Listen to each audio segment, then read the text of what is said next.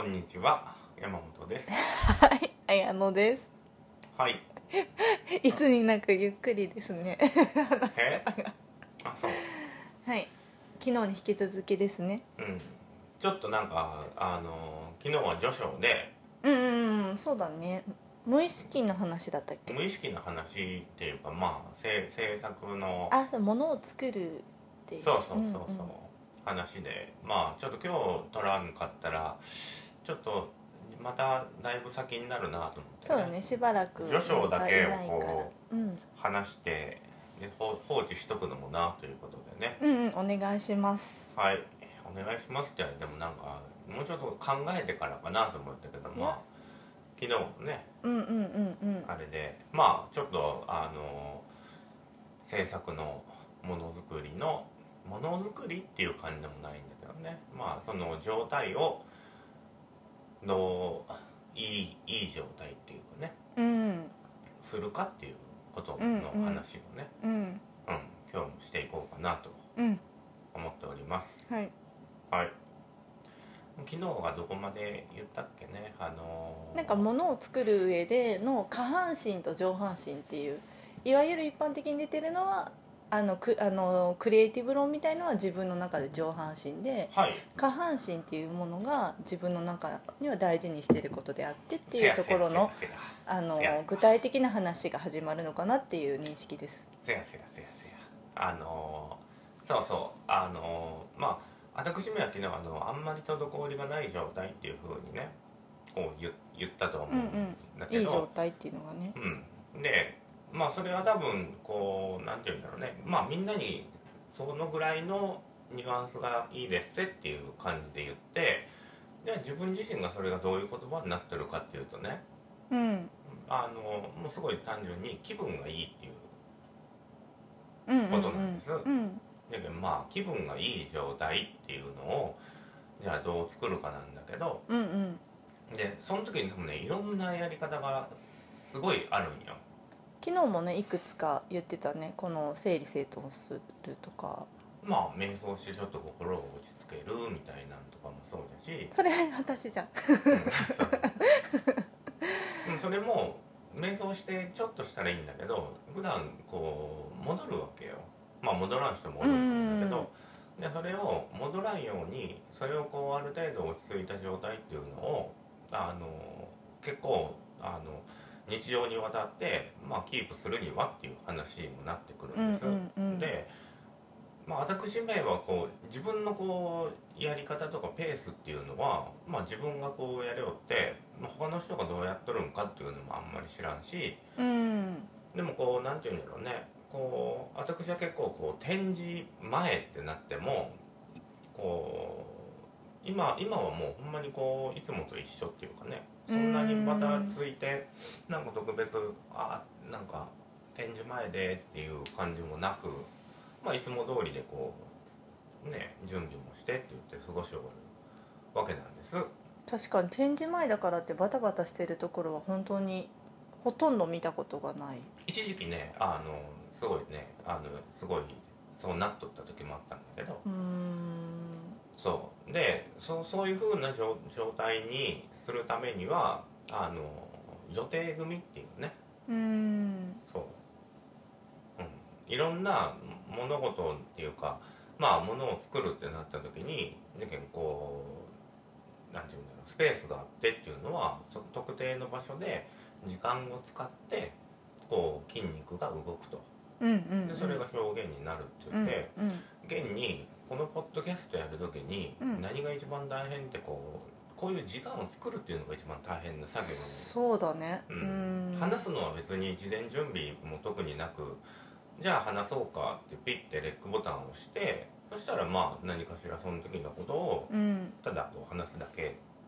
じゃんやることはねできる。面白いかはちょっと一回置いといて。て。うん。そうなるとまあ時間を作らにゃいけんっていうふうにそこが大変になってくるわけうですよ、ん。うん、であのスケジュール管理っていうのスケジュール管理ともまた違うんだけどそれができれば時間が作れるようにもなるしう、ん。でそれをちゃんと緻密にっていうかある程度意識してやっていくとそれでこうどういうふうにやったらこうできるかっていうシステムが組めるようになってくるよね。うん。そう。だけど結局何かやっていくってなった時にまあ無理して気力でっていう風にやってなんかクタクタになるんだったらその予定予定をしっかり組むことをやりほんでそれをあの円滑に動かすようなこうシステムっていうのをがっちり組んどけばうん。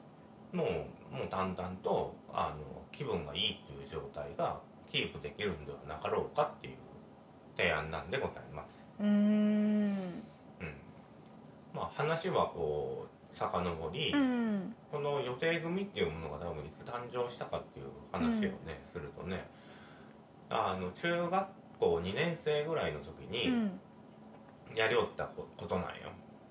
うーん中学校2年生ぐらいのね、そうそう高校に行くってなった時にちょっと行きたい高校だったよね。うん。あの自由選択制っていうなんか美術の時間ばっかり取って勉強せんでいい まあ勉強せんでいいっていうのはないんだけどまあそういう高校行ったらまあ好きに絵描いて絵みたいにしてできるなと思ったらもうそこしかないっていうそこ一択になったわけです。うん自分の中で、そう。でそうなったらまあ受かるために頑張ろうと思うとあのじゃあどうやってやったらいいんだろうなっていうので編み出した技法があの予定組っていう感じだああそこから始まるんだ。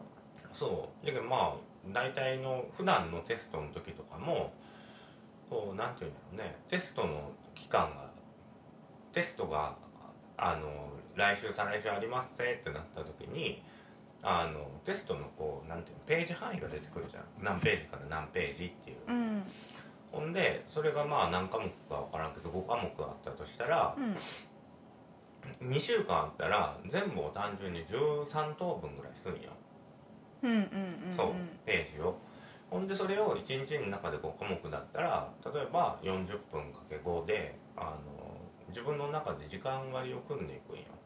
やるね。勉強するね。そう。ほんで13等分っていうのは最初の1日は多分ほとんど予定予定組に数時間を予定組に費やすわけよ。はあ。あの試験試験ページもキリがいいとこで1日目2日目3日目4日目っていう風に分けてでそれを全教科やるんよね。うんうんほんであのやる時もその分けたやつをさらに3等分するんようんうん避けたやつをさらに。分けたやつの時間のかけ方っていうのを3等分して、うん。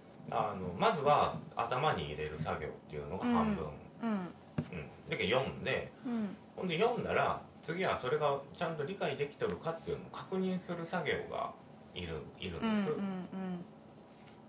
す、うん。でほんでそその時私はポピーっていうのを取りよったよ、うんうん。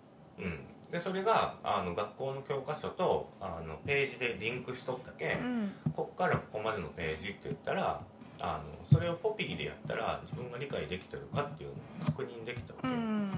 でその40分のうちじゃあ20分ぐらい覚えてうん。そしたら自分でポピーでそのページで解いてみてあの理解できてますかっていう、うん。分かってなかったらその分かってない箇所をもう一回確認するっていうのをまたその3分の1かけてやすって。ごいね。それを自分でなんて言うんだろうね。全科目試験に向けてもう予定をこうバチコーンって決めて。すごいね。え？すごいね。いや私めは多分ね中学生ちょっと話はね変わるんだけどね。はい。中学生ぐらいの時はなんかね一番合理的合理思考だったよ。うんこれ確かに合理的。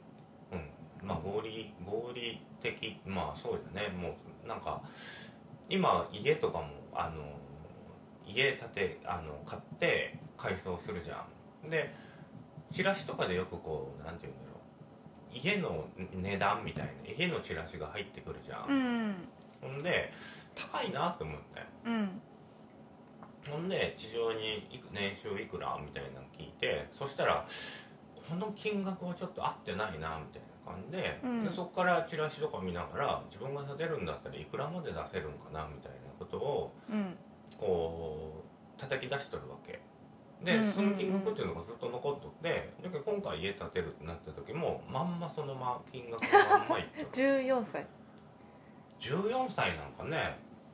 まあその時に結構ああ何？こうすごい合理主義だなみたいなことをじなんか発想がいっぱいあるんだけど、うん。まあそういう合理主義時代？でもそこでこの予定表っていうものも生まれてるわけなんだよね。その予定表のシステムっていうものが。システムが生まれた。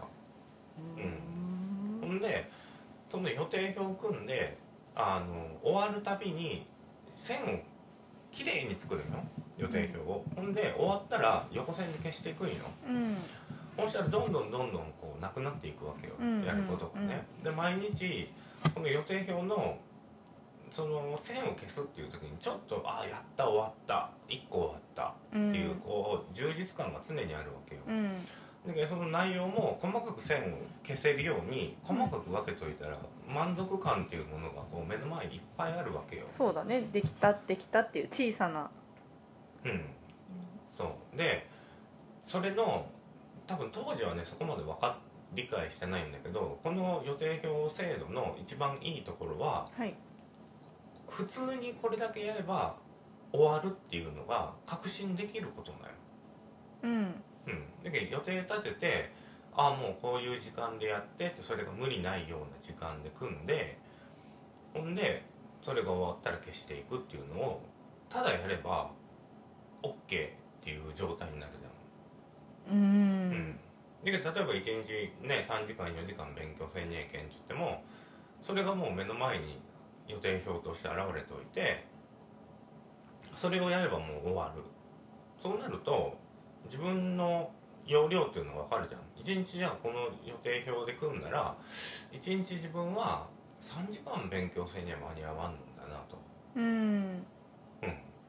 そうなったら試験前でけんって言って焦ることがないよね別になんかあのなんていうの1時間なんか楽しいことしてっても自分は勉強には3時間あればこの予定表通りに行けば終わるんじゃけうんそうなったらまあ自分の要領っていうのが見えてくるじゃん。予定表を立てることで。そう予定表通りに行くっていうところところもまあなんともうそれでなんとか予定表通りに行くってことがあんまりないからどう,、うん。どうしたらそうなるんだろうと思って。でもう時間とかもこう時間割も決めてうん。まあ大体いつもテレビ見たりして何時から何時までみたいなそこまで多分きっちりはやってなかったんだけどうん。でももうもう安心して挑めるわけ。うーん。うん。でまあ中学生の時にそれやったんだけどそれずっとやるよやって、うん。まあもともとこう記憶力みたいなものがほとんどない。すぐ忘れるし覚えとこうって思わんければ覚えとけれんし、うんうん。そのな、ね、顔とか名前も全然覚えれんし、うん。そういう人がこう受験勉強っていうのをこうやっていくには結構まあなんていうんだろうちょっと暗記ベースのあれだと、ちょっとこう不利なうんうんうんねうん戦いになってくるんだけど、まあそかといってすごい成績がねもともとのこう暗記力っていうものがないけ、うん。すごい成績が良かったってわけじゃないんだけど、うんでもまあもともとのベースから考えればまあそういうねシステムを組んでやるっていうのがね、うん。うん、でそれがベースにあってうん。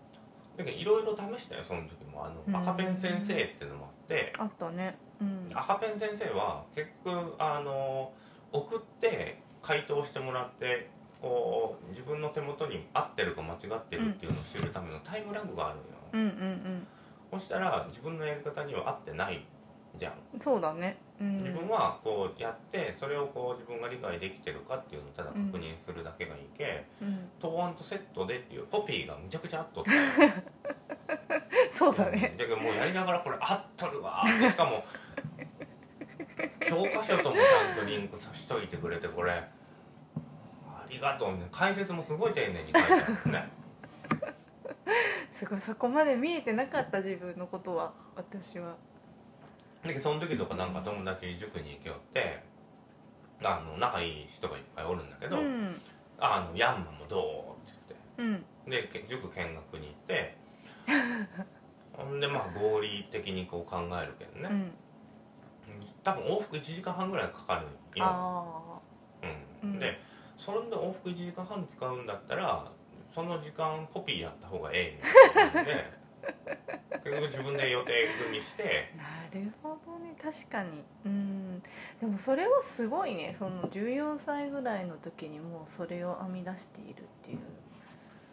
もともとがでもなんかあの小学校の時もこう多分ね気質なんよあの。潔癖だったって言ってたもんね前ね。潔癖っていうかテストっていうか勉強は宿題があるじゃん。家帰ってもすぐに宿題をやれよったんって、うん言ってたね、うん、今でもそうなんだけどもう遊ぶってなるんだったらもう他のこと考えたくないわけよ、うん。そう。宿題残ったらあ宿題残っとるってたまに思い出さに出してなんかちょっと嫌な気持ちになるじゃん。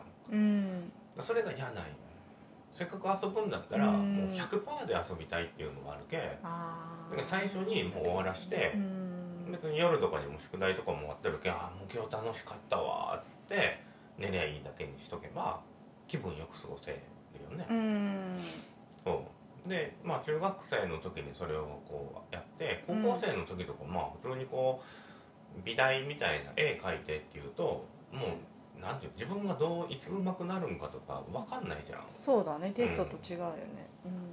でそのシステムは多分そこからもう採用されんようになってうん。たんだけど、働き出したぐらいの時から、まあ、またそれをこう使い出して あああの時のシステム使えるみたいな。でそれをこうどんどんどんどんそのその場その場でこう応用させて使いやすいようにあのやってったんです確かになんかジムとかすごいやってたよね。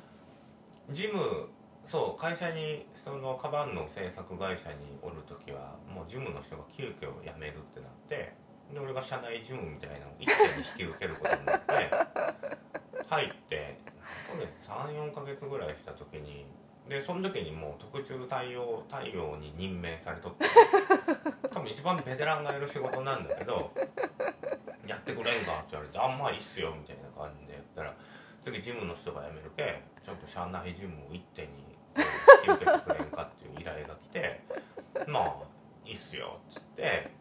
で営業とかもしよったし普通にみんなと同じ量それで作らなきゃいけんかったよね。そうだったんだね。うん。ほんだけその時に作ったシステムは自分があのなんていうのもう制作しようってもポンポン電話かかってくるわけよ。うん。ジムの案件もあるけど誰かにこれ申し伝えせんにゃいけんみたいなんで、もうマルチタスクだったよすごい、うんどうしてたの？でその時編み出した技はあのとりあえず自分が何個同時で物事を処理できるかっていうのをちゃんと観察しするわけです。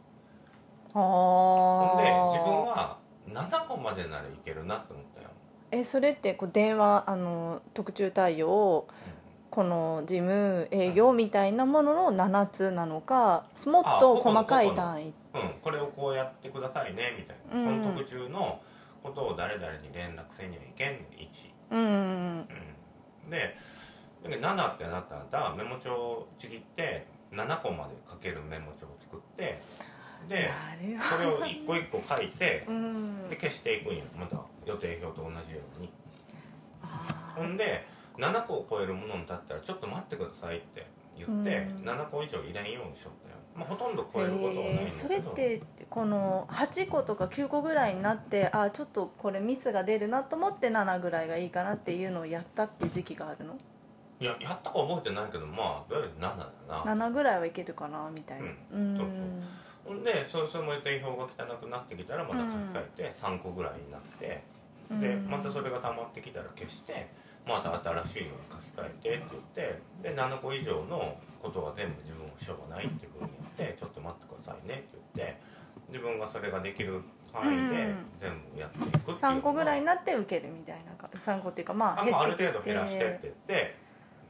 はあ、うんなるほど。すごい俯瞰して見てるんだねいやそれが俯瞰しとるかどうかっていううんは俯瞰してそんななの考えたことがない。だけまあこれはいろんなこういうふうにやってましたよっていう話なんだけどうん。だけ何かをこうやろうってなった時にまずなんて言うんだろうねそのこう予定をこう立てるっていうのがねほんまに大事大事っていうかうんなんかでも聞いてて思うのが感覚とシステム感覚をシステム化させるみたいなことが、あのーできてるんだなって思って思った今話を聞いて。感覚ではわかるじゃん。なんとなくまあ7個ぐらいのことをやったらちょっと自分は容量を超えるなとかってなんとなく分かってることをちゃんと見える化させてシステム化させてるんだなってそうね。それのいいところも、このシステムでやっとけば別に大丈夫っていうふうに思えるってこともないうん。ん。で予定組んであのでもしその予定がハードすぎたら例えば試験期間でこ予定組んだ時にきつってなるんだったら次回からもうテストのあのなんていうんだろうあの範囲なんかもなんていうの大体わかるわけじゃん、うん。ほんだったらもう前倒しにしてあの試験の範囲が出る前から勉強しとけばそれで予定組めばいいわけだし。うん。ほんだらまあ楽になっていくよね。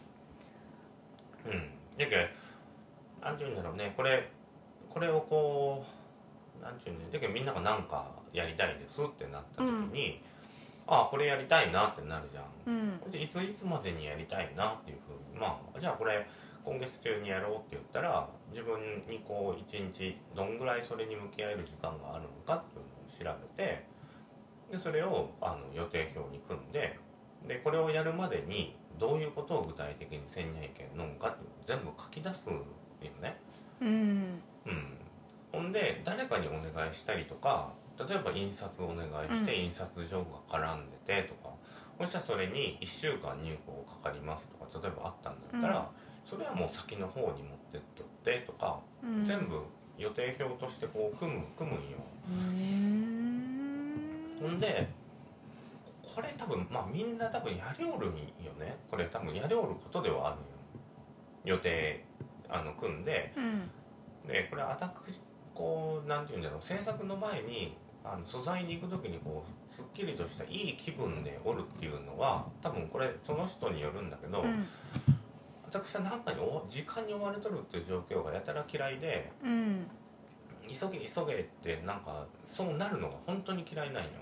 うんうん。うん、だけどそうなったらもうなんか間に合わすってことが目的でなんか間に合ったってなんかそこに充実感みたいなのが出てくるじうゃん。ん。だったら別にそれなんて言うんだろう。やることと全く関係ないところで充実感を感じてでそれがアドレナリンがプシュって出るわけじゃんうんそうだね。そう。そうなったらなんかもうずっと自分を忙しいところに置いといてアドレナリンをそこで出すって言ってなんかこう本質と全然違うところで なんかアドレナリンプシュみたいな感じでや私ったって。それよくあるよ。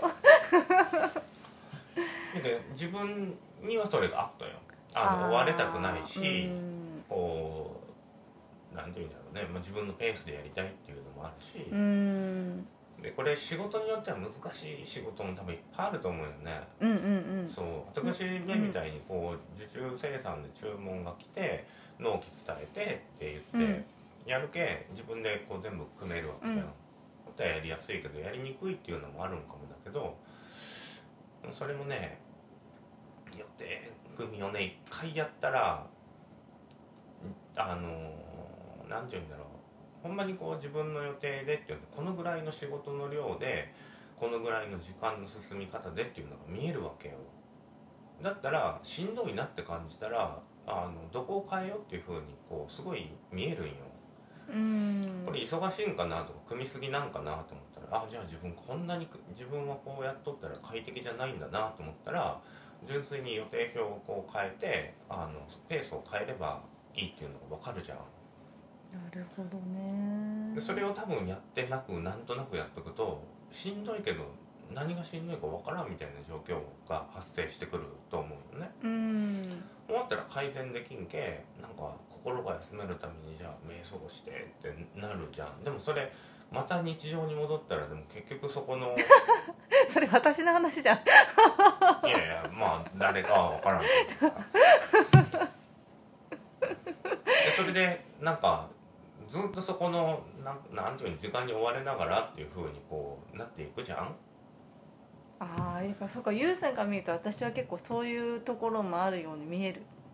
いやいやこれは別に誰っていう話をしてないよ。だけど瞑想っていうかじゃあ心を落ち着かせるためにってなんかまあなんでなんていうんだろうね、まあ、そういうホッとする時間とかもまあね私ももちろんいるし。うん。でもなんかベースになるところがこう毎日過ごす日常がそんなに追われてなくうん。でそしなんていうのまあ予定通りに今はもうなんていうの全部エクセルで管理してるね。ねいつもエクセルでやってるよそう。でエねクセルの場合だともうそこに書いた時点であの脳から出すっていうかもう消すわけよ。うん。と見ればもう分かるけ。うん。で覚えておく必要がないってなると頭の中空っぽにできるよね。うん。で軽いんだね。まあそまあなんて言うんだろうね。まあ理想としてはそうだね。なるべくこう小学校からもそうなんだけど、まあ、めマルチマルチタスカーではないよね多分ね。一個のことをもう本当にこうどっぷり使って味わいたいってあるけそれをするためにじゃあどうするんやって言ったら逆に予定をバッチリ組んでそれだけやっとけばいいっていう。目の前のねそう。でそしたらあの自分がどのくらいの緊張感で心地いいのか。ううん。ん、あこのぐらいのペースであのこのぐらいの仕事量を1日やれば自分が一番多分あの気持ち的にいい気分で折れるなと思うと、うん。それができるようにしあの組んでいけばいい仕事のシステムをね。うん。うん、で私めの例で言うとまあ時間に追われるのが嫌じゃん、うん。だったらそれをどうやってシステムに落とし込むかっていう話になるんだけど、あのまあ基本的にはまあ例えば週に5日働きますってうん。なるじゃん。そしたらもう週に5日ないものとして4日で予定組んでいくの。うん。うん。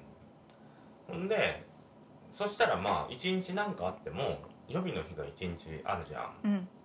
だけど何かあってもまあ1日のバックアップがあります。でさらに言ったら、土日もあるんだけもし何かあったら3日間バックアップ取っとるわけよ、うん。うん、でさらにこう納期ですかって伝える時にそこから1週間長く伝えとくっていう。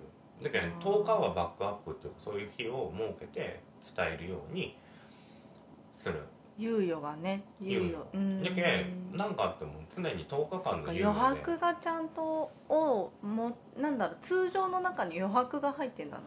そうだけど追われることがないっていう。追われてるとかは見たことがないかも。うん大体私追われてるけど。それもなんか能力とかっていうんじゃなくて純粋に予定組みの仕方なんだと思うよね。そのその前にこれ教えてもらってやろうかなと思ったんだけど多分自分がこうこと俯瞰して見てるっていうのがすごい大きい気がする。どこどれぐらいやったらこうとかなんかもっとやりたくなるじゃん。もっとここまで、まあ、3分の1って区切ってても、もうちょっとやりたくなるじゃん。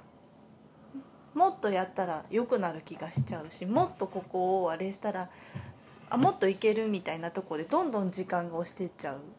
でも別にやりたかったらやったらいいよ。だってバックアップ3日間っていうか10日あるんだからああ乗ってきてやりたって思ったら別にやっても他の仕事に差し支えもないんだけでそう。お手洗い行ってきますえ？ああそうなんじゃ。じゃあ一回この辺で切ってはい。またにあれしようかなって。ちょっと中途半端なところだけどもうちょっとまとめみたいなところをやっていきます。じゃあ一旦ここでまた切ります、がと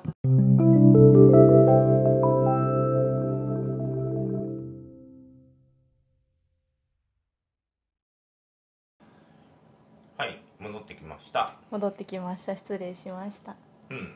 そうそういう感じであの予定を組むんです。でこれはあのタイムスケジュール的な話ではなくあの自分がどういう状態だったら気持ちいいのかっていうのを多分知るための方法なんよ。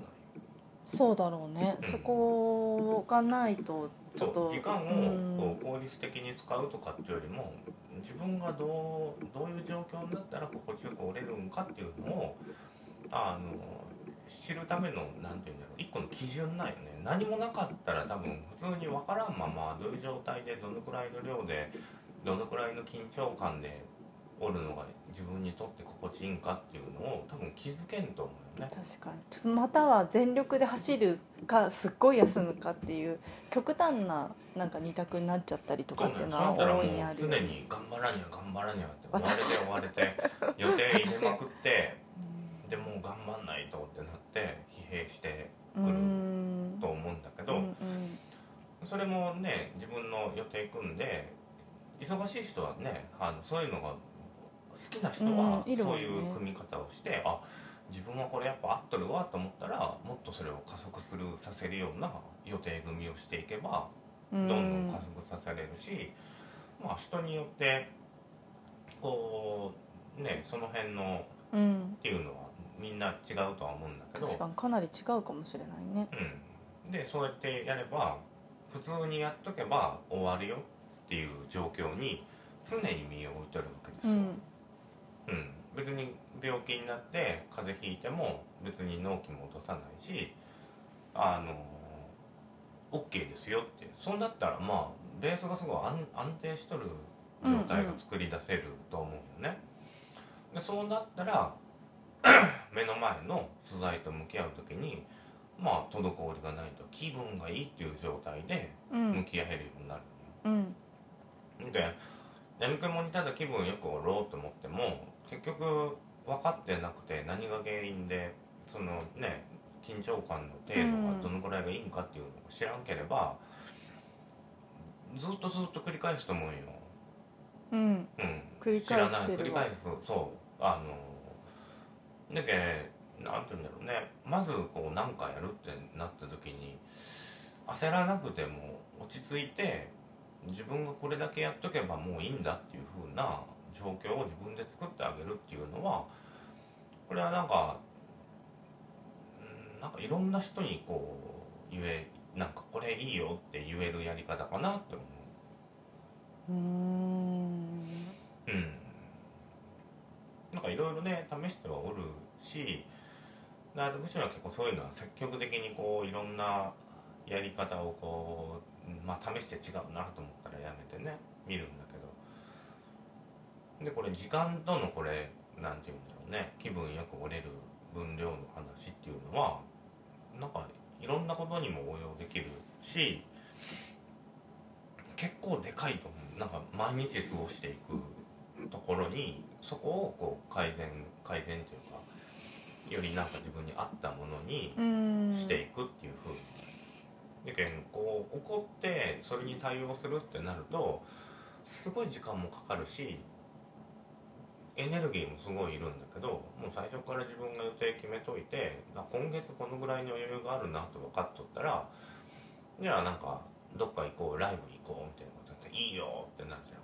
うん。で別にそれもそわそわせずにいかいかんでいけライブ楽しめるしで逆にちょっと今月なんか他のこともやりたくてなんかもうちょっと仕事やりたいなと思っとったらあで余力がこんぐらいって分かっとったらまあちょっと楽しそうだけどやめとこうかってなるじゃん。でそこのなんか自分が行動していくってなる時のなんかこう判断軸にもなるしでそれをこう常に守っておけばもう自分がご機嫌っていう風なねものがあればこれはまああの気分いい状態っていう風になるんじゃないかなって。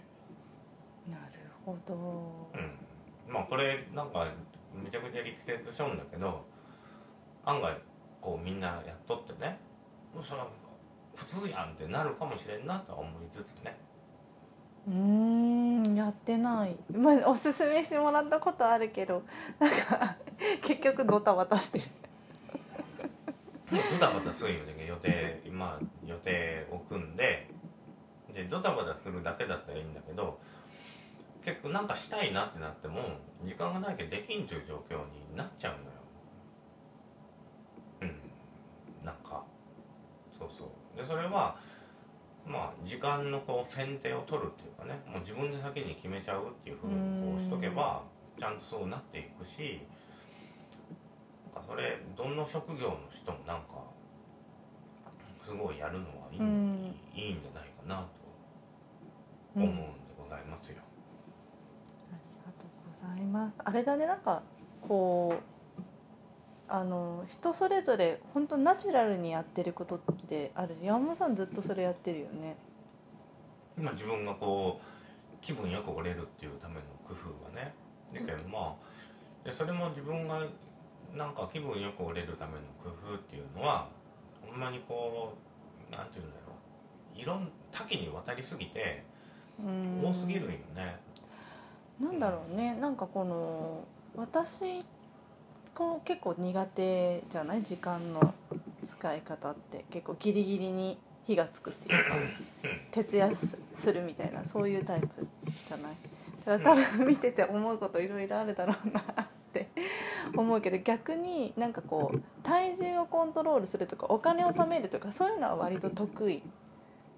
うん。得意でこう自分なりのメソッドがあるじゃんここでこういう風に調整したらいいなとか1日でやらないで3日でこん調おかなんか体重もお金も調整させていくとかさ自分なりのルールみたいのがあるあるんだよね。それも昔からなんだけど。この量食べたらこうなるとか。それってさすごいもうずっとやってるからこのなんだろう。普通にできる。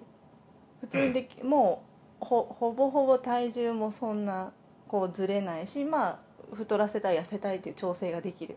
うん。しお金もまあ大体これぐらいならこういうふうになってこれぐらい貯めたいならこうしたらいいかなっていう似てるんだけどお金の貯め方と体重コントロールって。うん。でも時間に関してはほとほとできない。うん。本当に、まあ同じでういけそうな気もするんだけどね。まあでもそういうのをやるためにはあの何て言うんだろうね。こういうふうにしたいよっていうものがないと多分予定が組めないわけですよ。でもなんか目的はあるよね。そのこの例えば体重を一定度にしていきたいって、うん、気持ちよく服が着たいからっうんていうのあるじゃん。うん。こうだからその辺も意識もあるんだろうね最初の。うんなので万人に使えそうなん。技ってなると技っていうかなんかなんかやる上でなんかなんていうんだろうね。それやったらすごいいいいいっていうよりも楽になるんじゃないかなっていうのがやっぱり一番それやったけんって別にねすごいこうなんか仕事量が増えて効率がとかではなく単純に気分は良くなると思う。でその気分が良くなるっていうのがやっぱりこう気分よく過ごしていくってういうのがやっぱんすごいこうなんていうんだろうね。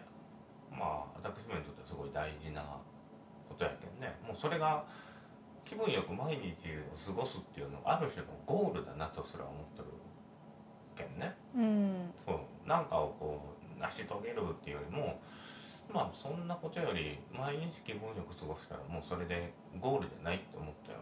うん。うん、だけどまあそうやってなんていうんだろうね。もうそれをこうそのためにはいろいろ考えるしだけんなんていうんだろうね。なんか違和感があったらやっぱりほんまに勉強してね一時期こうこれちょっとな話が長くななりすぎてもね。そうね。じゃあとりあえずじゃあ今日の第一章ということで。いやいや第一章って言ってもそんなに何章も続くまでそんなないよ。そのいろいろあるにしてもなんかみんなにこれいいよっていうのはうん。まあ、1個か2個ぐらいな気がするけどねあとはなんかそれぞれの人がね自分だってあのタイムスケジュールってなるとなんかもう効率よく時間を使うっていうのがベースの考えになっとんだけどでもそれだけでもないじゃん。こう自分がそういう時間味わって別に効率とは関係ないけどなんかすごい豊かな時間過ごしたいなっていう人もおるわけじゃんね。私うんそうそう。そうなったら別にすごいストイックにタイムスケジュールの時間を効率よくって言われてもそもそものベースの考え方自体が違うんだけでもお聞いてて思うのがうん。感覚だけではできないとこがあるっていうのはすごく思うね。うん。この感覚だけで全部やろうと思うとずれちゃう。うん。っていうのが多分自分の弱点とするとこなんかなっていうのは聞いてて思うね。それをこうあのもうちょっと俯瞰してみてシステム化させるみたいなとこはやったことがないから。うん、そのシステシステム化したらすごい楽よやっぱり。あのもう都度考える必要もないしでこれ私も新作の時にそうやるといいっていう風ななんかものを作る時言ったんだけど基本的に新作作る時はもうリミットをつけないっていうのはもう決めとることだよね、だけどいついつまでに新作作ってって言われてももうそれはできませんってなるのあの何て言うんだろう、まあ、新しい形作る時はもうじもう時間を気にせずだけど新作作りは趣味っていう風な認識で自分でおるよね、多分時間のかけ方とかもろもろ考えていくと多分仕事としては成立してないと思う。新作作りだけを単体で取ると、だけどそれに関してはあの約束はできない最近ねいくつかこう展示に向けてとかあのこの期間までっていうのもあるけどでもそれも2年とか時間くれねそのぐらいの余裕があるけ自分も受けれるんであって基本的にはもうこう新作作りとか自分がこう一番すぐ気合い入れてやりたいっていうことはもう自分のペースであのここまでっていうふうな約束はあのそもそもできんっていう感じだけそれはまあなんかねそれもなん自分のやり方で決めとるけでそれもいちいちそういうのがあって考えてどうしようかなともならんのよね。そうそう。まあこういうまたいろんなねメメメソッド的なうんうんうん。多分いろいろねあるんだろうけどね。結構それぞれあるんだろうね。これねあのさらにこう入っていくとはい。自分のその心地いいっていうサイクルがをまず知るた知る第一歩っていうかうん。最初の段階なんだけどうん。ででも自分が心地いいっていうのが分かんないっていうケースもあるわけよ、うん。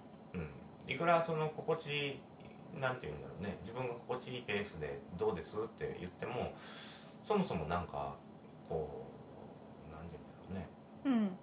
うん。予定組んでじゃあその通りにやったら自分が快適に過ごせるってなるけどでもそのそもそも快適かどうかっていうのを感じる分かんないっていう。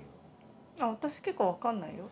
そうなってくるとじゃあそれをどうやって感じるようになりますかっていうどんどんどんどんそこに入っていくわけよ。えそれ知りたいけど。それはまあそのあ第2章だね。第2章っていうかそこまで別に うんまあちょっと考えておいてもしそれが話せそうなら。あお願いします。それはでもちょっとさすがにこう分かんない気がするな。分か。った。うん。まあちょっと勉強勉強はせんけどまあちょっと考えてみてなんかうん。そういうのが話せそうだね、そうだね。あとあの体重コントロールとお金の貯め方について知りたい方がいたら今度お話ししたいと思う。お金の貯め方っていうほど別に貯め貯まってないんじゃないかいや貯めるのでも全然お給料良くなくても100万とかと食べるのとか好きでやってたよ。なそれでも単純にメソッドっていうか普通にあれだろ、通帳2個作ってあの片側にも給料日にいくら入れるみたいな。あそういうのじゃないそういうのじゃない。ないことにするっていう方法があるうんそれそんなに長くなって正直今話してる。なんかそんなメソッド的になんかそんな1話使うほど長くなんなさそうな匂いがプンプンするけど違う。だからこう例えばかこうお金を例えばこんだけあって自由に使いたいじゃんお金。た使いたいものを使いたいでしょ？だからとりあえずまあ前あのーこの通帳の中にこの金額例えば10万とかにしたら10万を切ってきたら黄色信号っていうアラートを自分の中で作っとくの。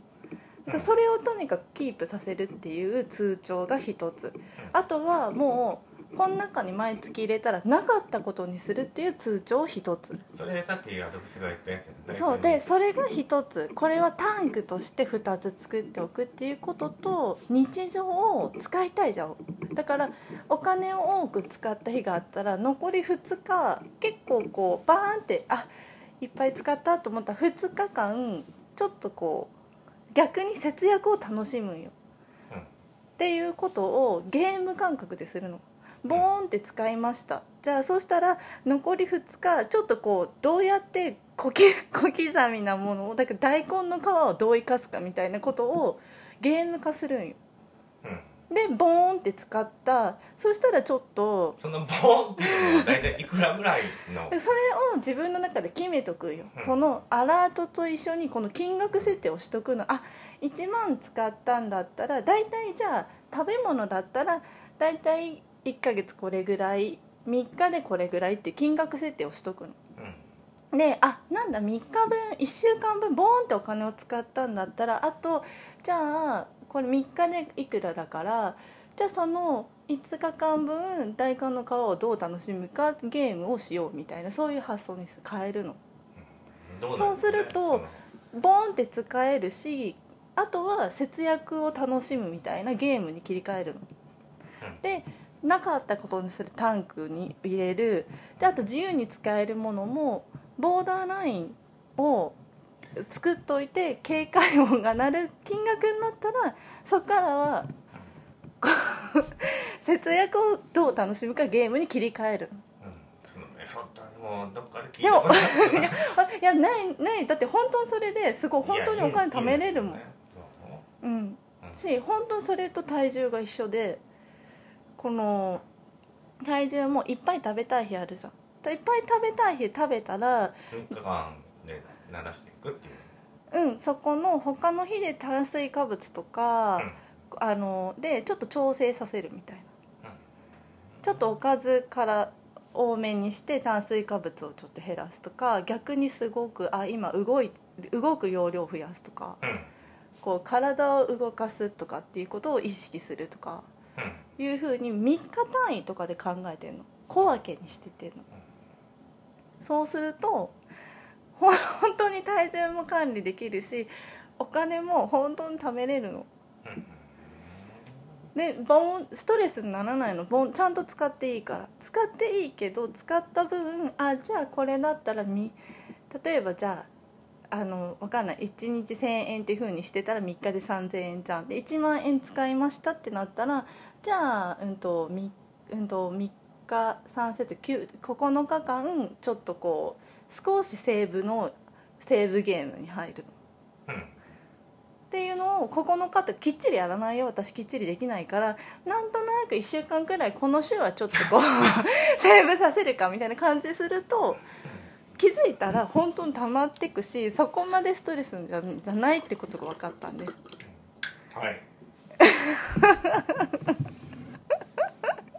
おグリコのおまけみたいなコーナーだっどんなねそのメソッでも本当にあの 全然お給料良くなくても100万とか貯めれたよ。うん。まあそれはあれなんじゃない？まああの一人暮らししなが外ら食自炊をしてあ。そうそれをゲーム化するっていう、うん。あ本当誰誰かじゃあいらっしゃったので、うん。はい。じゃあ終わりますはい。ありがとうございました